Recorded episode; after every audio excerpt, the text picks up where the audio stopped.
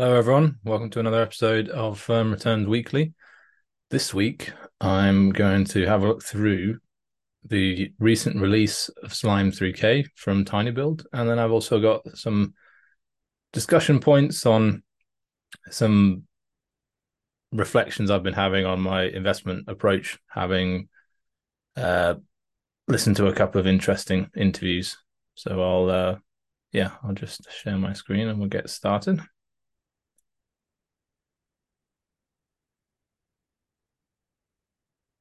Right.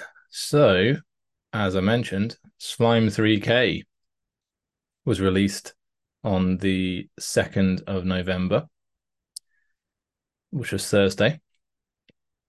And it released in early access for $4.49, which included a 10% launch discount. So it'll be sort of $5, $4.99 um, when fully priced.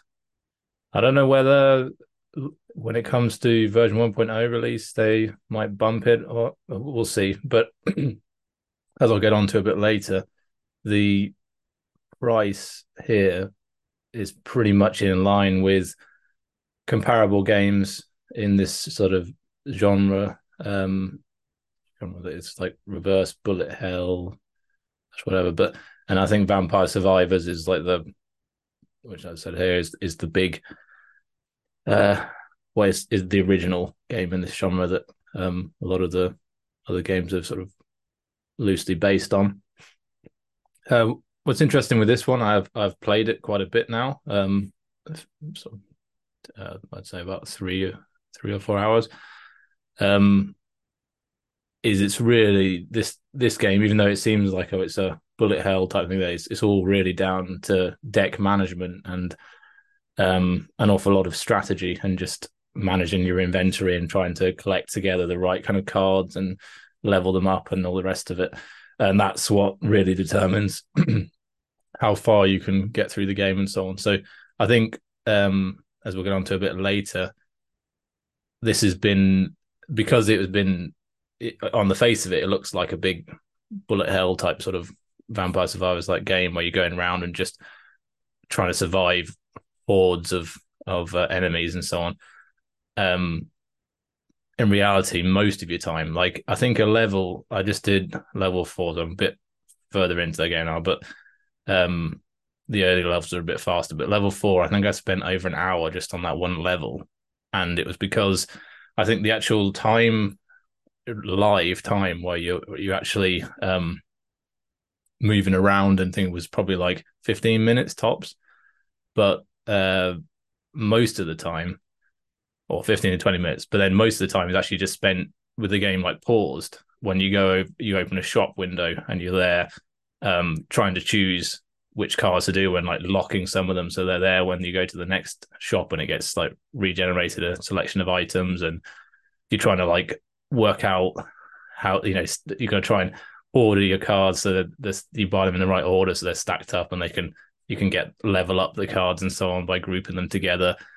Um, so yeah, that that's really where the art of the game is, and um, and so I think some people were probably found that a bit unexpected. So there was there was a, a, a slight mismatch there between things, but I think uh, the actual game itself is uh, is phenomenal. It's really really good fun, and I think um, anybody that isn't going in with um, a preconceived notion of what the game is actually has had a really good experience with it.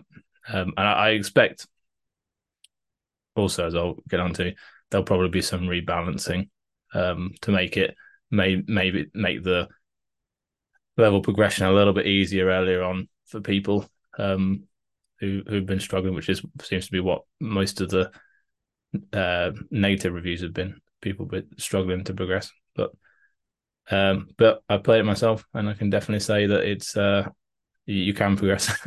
it is, and it's not it's not too bad. It just requires a lot of strategic thinking. Um, yeah. So what was also quite good is so this is another game. Slime 3K is another edition in the Despot's Game universe from Konfa um, Games, which is the developer, and that the IP, and I believe that I can't. I think it was an acquire hire, so the developers have contracted out. But yeah, the IP is owned by uh, tinyBuild, so uh, the margins on sales are going to be very high, even though it's only selling for four dollars ninety nine or four dollars forty nine at the moment. Um, after all the platform fees and everything out, what's left, they'll they'll be taking a very high percentage of that, probably seventy percent or higher. I would I would guess, um, depending on how much um, what kind of arrangement they've got with Konfa Games uh, there. Um, but yeah, so because that might technically end up being a kind of a second party title if if they're uh, still contracting out to them. Uh, but anyway, yeah, it was bun. What was quite clever, I thought, was they they bundled it together with Despot's Game, um, so you could get like an additional twenty percent discount. So that means you instead of just the ten percent, and they they did stack, you'd get thirty percent discount on Slime 3K if you bought Despot's Game, and Despot's Game was also at a at a fifty five percent discount, but it's a quite you know significantly more expensive game um because it's it sells for eight dollars ninety nine, even with that fifty five percent discount. So if they're bundling the two together, and it, and you really could see this in the figures that they're you know the sales figures for Despot's Game that they were selling sort of fairly in line with each other. A lot of people were taking advantage of this. They're capturing the sales of the the the, the upside from this. It's not just the profits from Slime 3K. They're also capturing the upside from Despot's Game as well from from doing that bundling together.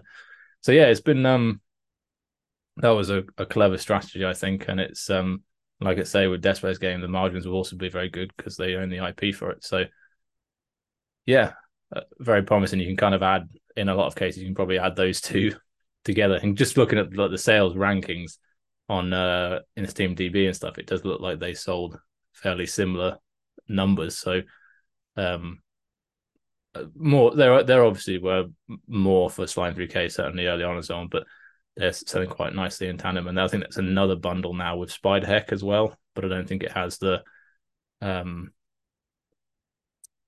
uh twenty percent. Yeah, so they did that as a bundle. They do doing other ones, but I think that there's still the twenty percent additional discount or whatever is unique to if anybody that owns Despot's Game. So there's people that are already um, either bought it before or in a bundle or whatever uh, will benefit from it. Um, that is how I bought it as well in in the bundle. Um, right. So yeah, we got a few. Um, the other yeah, the other thing to say is that the game was coupled into you know to, to publish um to market the game. They've done a um a publisher sale on Steam, so we've had uh on the Steam homepage, they've got in the special offers section, which is just the second section down from the top, you've got like a rotated sort of banner of things at the top. And then you've got, which I think some people might have ended up seeing this on there as well. Or, I mean, I certainly saw a, a couple of points when I opened Steam. I did see, even though I'd already bought the game, I did see uh, this advertised on like the rotate, you know, the cards that pop up when you open Steam there it, it, was it was in there front and center with Slime 3K as well, both on it. So don't know whether that was an additional thing they've they paid to out there or Steam just does it or whatever. Um, but yeah, I think for some people will have been seeing that as a targeted advert there. But yeah, this special offers section, I'm pretty sure for the entire run of this um, publisher sale, which is going from the second to the ninth, and uh, seven days, a full week. And um, it's been yeah, it's uh, having this slot on the special offer section of the homepage for that for that whole period of time. I think it does rotate. As you can see, there's a few different pages here, but I think it does like rotate around a bit. So sometimes it's on the first section, sometimes on the second, so on. Um, but yeah, so it's getting a good and it's driving a really good amount of traffic to it, as I'll show you in a second. But yeah, this is what the um the publisher sale page looks like, and it's really quite. Uh, you can see they've really done a good job with bespoke sort of artwork and design, incorporating all of the different things and really pushing the slime 3K, which is shown right at the top. Um, and then uh, let me have a look. They also have a live like broadcast section further down the page. Um, I might just uh, let me just have a look see if I can get up for you. Actually, just have a look at it live. Um, they have a, a live broadcast section.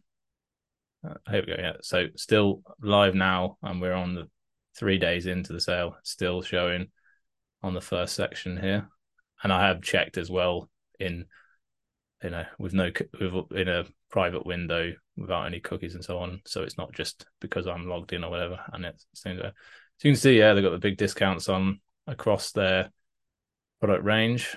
Um, and everything has been getting a boost. Like some of these um unknown titles, some of the newer ones getting a nice nice boost as well. Um, all the old, you know, popular favorites, Streets of Rogue, Potion Craft, a more recent one, etc. All getting speedrunners, all getting good numbers um, in the sales rankings. Deadside also doing well, and and you uh, Cartel Tycoon, etc. Um, but yeah, you've got a bit further down. We have a yeah, they've been running these live broadcasts. You can see that they've it's it's in earlier in the morning now and night in America and so on. So it's not such a peak time, but we can see they've basically just been streaming these games uh, through this period. But um, as you can see, let's close that. They've at sort of more peak times, they've been getting over a thousand viewers for each one of these games they've been showing in this stream. With sort of fifteen hundred here for Slime 3K and similar numbers um, for Deadside and Potion Craft and so on. So yeah, really that the the Steam sale and the the publisher sale here and having the featured being featured in the special offer section is really driving a lot of traffic to this page. Um, just could just a continuous stream, which is helping to just keep the sales numbers up. Uh, we've seen they dropped off a bit over time, obviously, as as the number of uh, you know, as as people who were interested in the game has been buying and so on. But yeah, they just it's just been like a sustained sort of fairly high level of sales across all of the, the games. And you can see this as well. Um, just skip down to it now. In the, I mean, unlike when we were looking at Stray Souls, for instance, where we had the initial look and they went, ooh, just drop straight down. Slime 3K has been really nicely um, doing sort of new highs each day after launch um, and really holding up well through the, as we've gone into the the weekend several several days in. So um so yeah, it's uh and I think the peak is 687 at the moment. Um, I think that's still the peak, yeah. But uh yeah, really uh really positive overall. And uh, and the Steam sales definitely definitely having a a really good impact on driving it. So I mean, what did I say? Yeah. So yeah, this particular game genre has become a pretty crowded field. So it's difficult for a new entrant to stand out. The release of the demo during the Steam Next Fest certainly helped increase interest, adding just over 100, sorry, just over 1,000 followers, which equates to approximately or just over maybe 10k wish lists. But it's undeniable that the substantial marketing efforts we've seen post launch have been a driving factor in early sales. So yeah, it was in not not bad position, um, 521st in the wishlist rankings, but I think it's definitely done a lot better in terms of sales and so on than than it would have done if they hadn't had this big marketing drive. And I think they saw a similar thing with with Punch Club, the original Punch Club game. Um, that game wasn't really drawing a lot of attention. It was hard for it to stand out, but they knew that the game concept itself was was really good and people would enjoy playing it, and so they had to um, push a lot more on the marketing. And they used at that time they didn't have quite as much clout as they have now to do these big publisher sale and all the rest of it, um, and get all the influencers and so on to play it. Uh, back back then, they had they used the more novel um, approach, which I've talked about in the past, of um, getting having a Twitch stream and getting the people in the chat to actually complete the game by telling voting on which actions to do and so on. So it was uh, it was very novel, and they didn't actually release the full game until Twitch had actually beaten it. The Twitch viewers had beaten it. So not something they can just you know they can't repeat something like that all the time. But now they've got a bit more clout. Um, they're able to use things like a publisher sale here, which is uh, really helped to drive interest in the game and and well, obviously helped across sales across the whole catalog, but definitely driven a lot more traffic to the game than it would have got if there'd been there hadn't been this kind of marketing. And they also have been um spon- doing sponsoring quite a few influencers to do to do videos on it. Um I'm not sure what the uh, figures are now. This was just a day. This was all yesterday, so I'm guessing these are high now. But we've got quite a few that are sort of 50k or more views in just 24 hours. So and and altogether, um, yes, yeah, it's, it's probably in the hundreds of thousands. Um, and that will be driving a decent amount of traffic as well. And uh, yeah, some of them had really done gone into a lot of detail. This particular guy had uh, call, I think he'd got all the way to level ten, which is the the last level on it. So which takes quite a bit of work. Um, so they they really went into a, a good amount of detail with it. But um, but yeah, that certainly helped to drive things as well. So overall, it's been a real, um, I would say, marketing success. It's been a real case of uh, it's been really good evidence of the marketing and general publishing capabilities of of tinyBuild here. So yeah, I've been um been quite impressed overall just to see and track it over the last few days, see how it's um their strategy, how they've driven the sales and uh, to the to Slime 3K and helped to to push it up and just across the board. I mean, um I think I just sort of finally said so I did say, yeah, the the reviews at one point I called it sort of 201 uh, number 201 in the sales rankings, but might have gone higher at some points. I don't know, but it's um, it was sort of in the low 300s or something when I yeah 320 here when I when I was writing this, and it's it was also the reviews were 65.14 percent positive, so it'd still be classified as mixed. Um, out of 109 i think now there's like 156 or something and it's gone up to 69% so i think i think it is going to end up being uh mostly positive and hopefully that'll that that will just increase as the as we go through the early access periods. when we get to the um the version 1.0 release it will it will hopefully be something like you know heading towards the the very positive level 80% plus or whatever so uh but yeah, it's uh, I think uh, it's certainly nothing to be worried about. And like I say, you can just see from the player figures here, we haven't seen any major drop off, um, which is what you would see if if the game was was rubbish. and and I've I've played it, and know quite a few other people. Um, I know have also tried it out, and and everyone's had having a great time with it. So it is a it is definitely a solid game. Um. Yeah and I think the substantial boost in sales we've seen across the entire portfolio is definitely going to help uh, with the company meeting its cash flow targets for second half. So um, yeah, that's uh, I think that's everything on Slime 3K and the the publisher sale overall.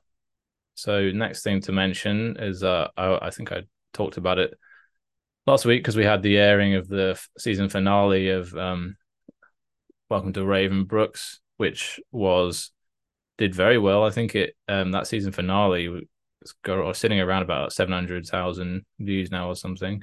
Um, yeah, which is significantly higher than the previous episode, which was sort of around the three hundred mark, I think.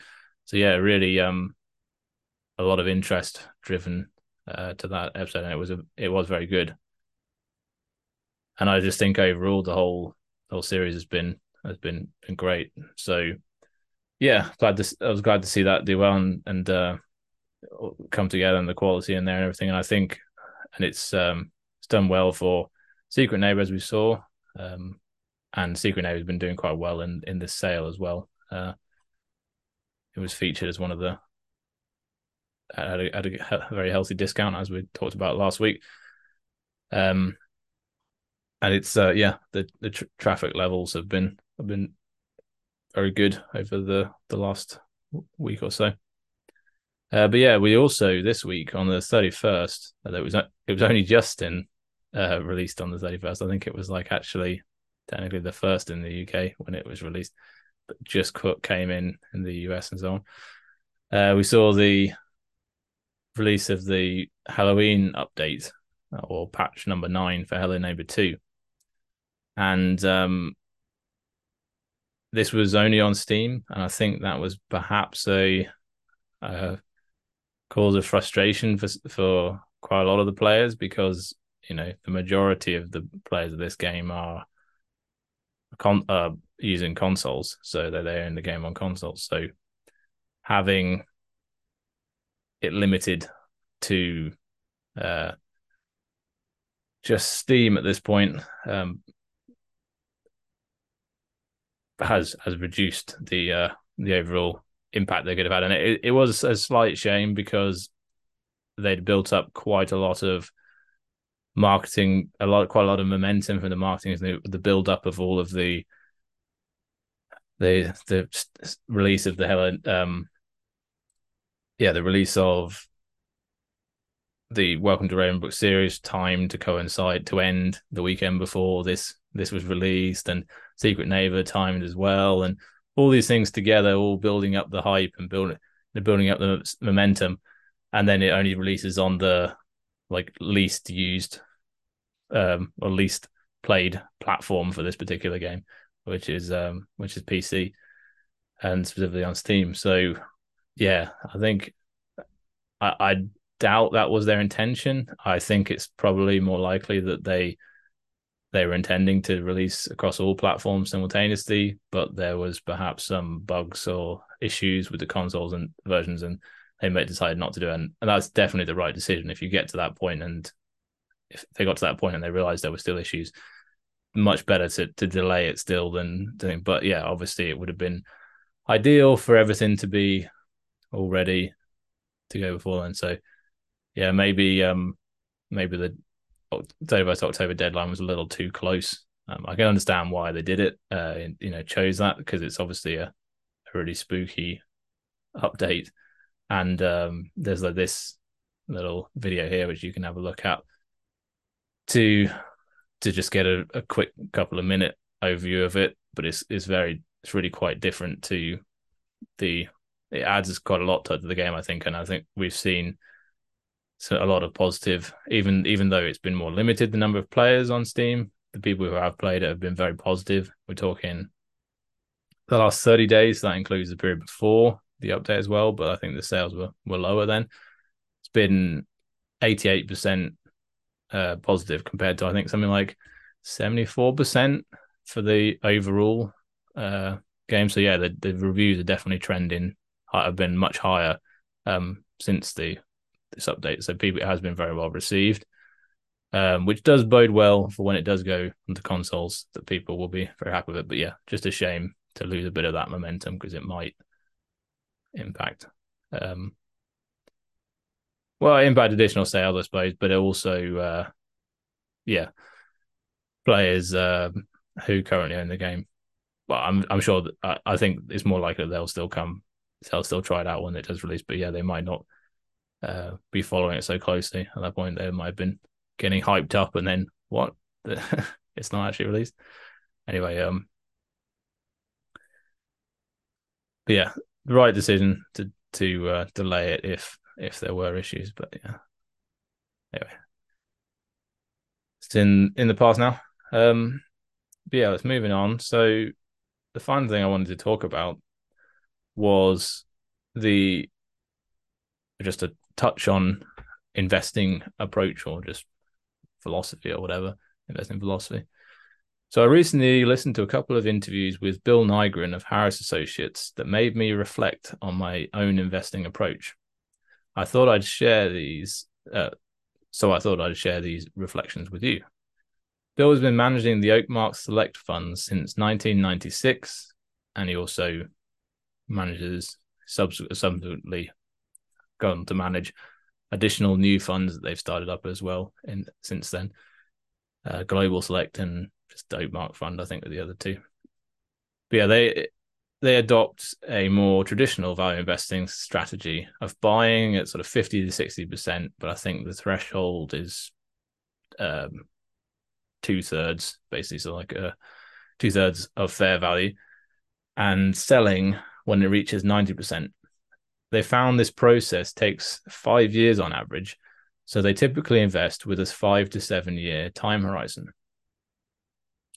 I'm definitely aligned with this approach of buying below a threshold two thirds of fair value and preferably below one half. Depending on the company, however, I do think I'd be prepared to let it run a little if the stock got ahead of the fundamentals. So let it go beyond the 90% of fair value or even 100%. Um, for example, I'd probably assign a fair value to Tinybuild somewhere around the one pound per share mark but assuming it got there in the next year or two, I'm unlikely to sell the shares because I see realistic scenarios where it could go far higher.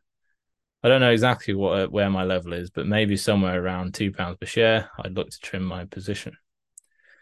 So yeah, this is just assuming that it doesn't take five years for Tinybuild, for instance, if it if it happened in the next uh, year or two at the before the company had really um, released the full pipeline and really we've really seen that growth into a high valuation.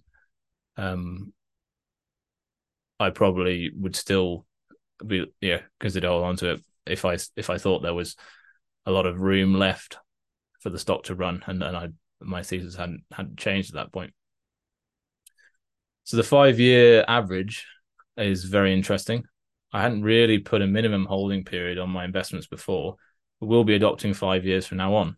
So long as nothing is irreparably broken with my investment thesis, I will wait for this holding period to elapse before considering selling.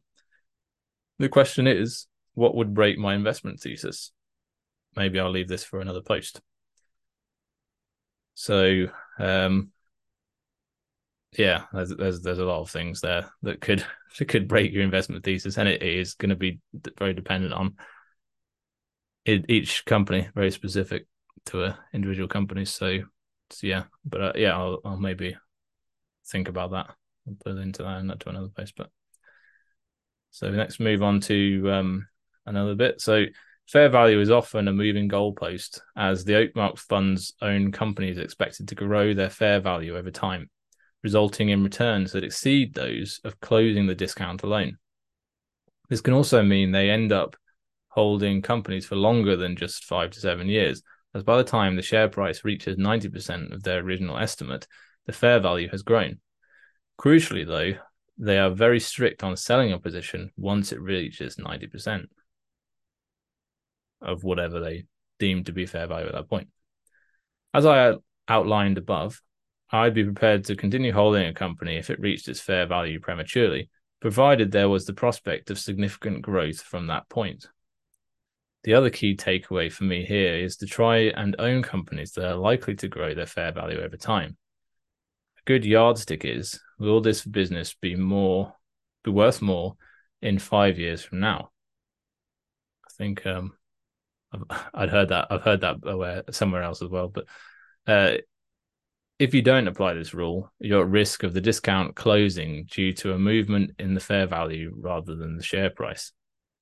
Having said that, there are exceptions in cases where the management of a potentially declining business has clear policies of returning capital to shareholders through dividends and share buybacks. Like if you think you, the company's going to pay back more than its market cap um, before it, it disappears from existence, then yeah, it's probably not not a bad bet there either. Um, but yeah, you have to have confidence that management's going to do that and not try and reinvest in the business that's decline. When it comes to calculating fair value, the models used by analysts at Harris Associates limit forecasts of earnings per share growth to seven years, their investing time horizon, with emphasis on the first two. So they do on the when I say emphasis, they're they're doing like a full balance sheet, or they do also balance sheet, income statement, and cash flow statement. They like do the full thing, predict what they're going to be for the next couple of years, um, and then beyond that, they just do the earnings per share growth. Anything beyond this, they deem too unreliable to be factored into the valuation. While I don't think a model really helps with determining the determining the suitability of an investment, anything that depends on the accuracy of a model is not cheap enough. I do see the value in forecasting out the full financials for the next couple of years as part of your ongoing due diligence. This is because it allows you to more closely monitor the company's performance and compare it with your expectations. The only issue is the time it takes realistically, I don't have sufficient time available to make and update detailed models for each of my holdings, so I'll have to keep any modeling to a more limited level. The good news is that I don't believe it's necessary for investment success. So yeah, I I do think I want to um, start doing a bit more modeling, certainly for companies I'm considering buying. Um, I, well, well, like I say, actually, it's it's more a case of monitoring. Um, it's for the ongoing due diligence. So yeah, it might be for newer holdings and like that, but just having an idea of. Um, I mean, some I'm not even gonna. I wouldn't even bother wanting to do it. Like, like I've got some sort of commodity. I've got Ecora Resources, quite commodity um, just completely at the, the mercy of commodity prices, really, for how what the coin's going to be. So you just got to kind of think, you just got to look at it and go, do you think, on average, you know, could look at factoring in sort of average estimated commodity prices going forward. Um, is it trading at a big discount to that? The cash flows they could get from that, and are they okay? Are they well capitalized enough uh, to get through a period of lower commodity prices. As long as you can get those two things, and that's you know that's what matters. I don't see much value in trying to forecast what commodity price is going to be and so on because they are very very variable. Um, same kind of thing with the shipping rates of Taylor Maritime Investments. You just kind of kind of look at it and go, uh, is there long term kind of um, well in the near term there's this, they've got structural supply supply side factors that should hopefully get, increase the probability of rates going up, and can they survive? Um, are they say trading enough of a discount to give you some downside protection, and are they able to survive a period where rates are lower? And so, as long as you can get those two things, I think you're fine as well. Um, and then something like Aviva, it's such a complex business that unless you really are on the inside, I don't know how useful a model would be anyway. Um,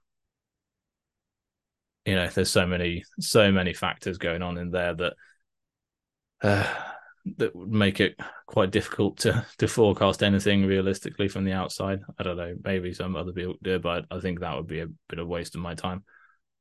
Um, tinyBuild would probably be a good example of something where it would uh, be useful. Maybe Fuller's as well. Um, something you know these ones that are a little sim yeah, somewhat similar, or or there's um, they have a bit more control over, or it's it's easier to predict the the inputs that would be uh, you know the variables in in there that would be affecting things in the model. But uh, yeah, because then you've got a, a better gauge of uh, you know metric to actually measure their performance against. So I, I see the value yeah from measuring performance against it. I think for more complicated bigger companies like maybe Aviva or something, just having using their just checking their their progress against uh the remuneration targets and so on in their uh, performance targets in their in, uh, executive benefits packages and so on is, is, the way you'd bet is a better way of just sort of monitoring the business ongoing um going forward and seeing if they hit those targets there. And then yeah, but the it, I don't think it really any of this stuff really helps with uh, getting actually an initial investment thesis and actually seeing if something's cheap enough because all that stuff should be really obvious from very basic metrics. Um and shouldn't really shouldn't really require a lot of detailed work to pull that kind of information out. So yeah i do um i think it really the value of, of the models really comes in ongoing work um and i wouldn't want to be invested in things where it's like a short term the thesis is dependent on a short term inflection or something like that, you know, whatever. I want to have something that, yeah, that's going to, there's a ob- very obvious discount in place. Um, and it, you know, it can take and allow, allow for up to five years uh, minimum to, uh, for it to play out and, uh, and just use any models or whatever to monitor it as goes along yeah, if you found these reflections interesting, do let me know if you want to hear more of them in the future. Um, and yeah, and, and give this video a, a like, subscribe to the channel, etc. Go over and uh, subscribe to the newsletter, all free. Um, and yeah, I'll uh, I'll see everyone in the next episode.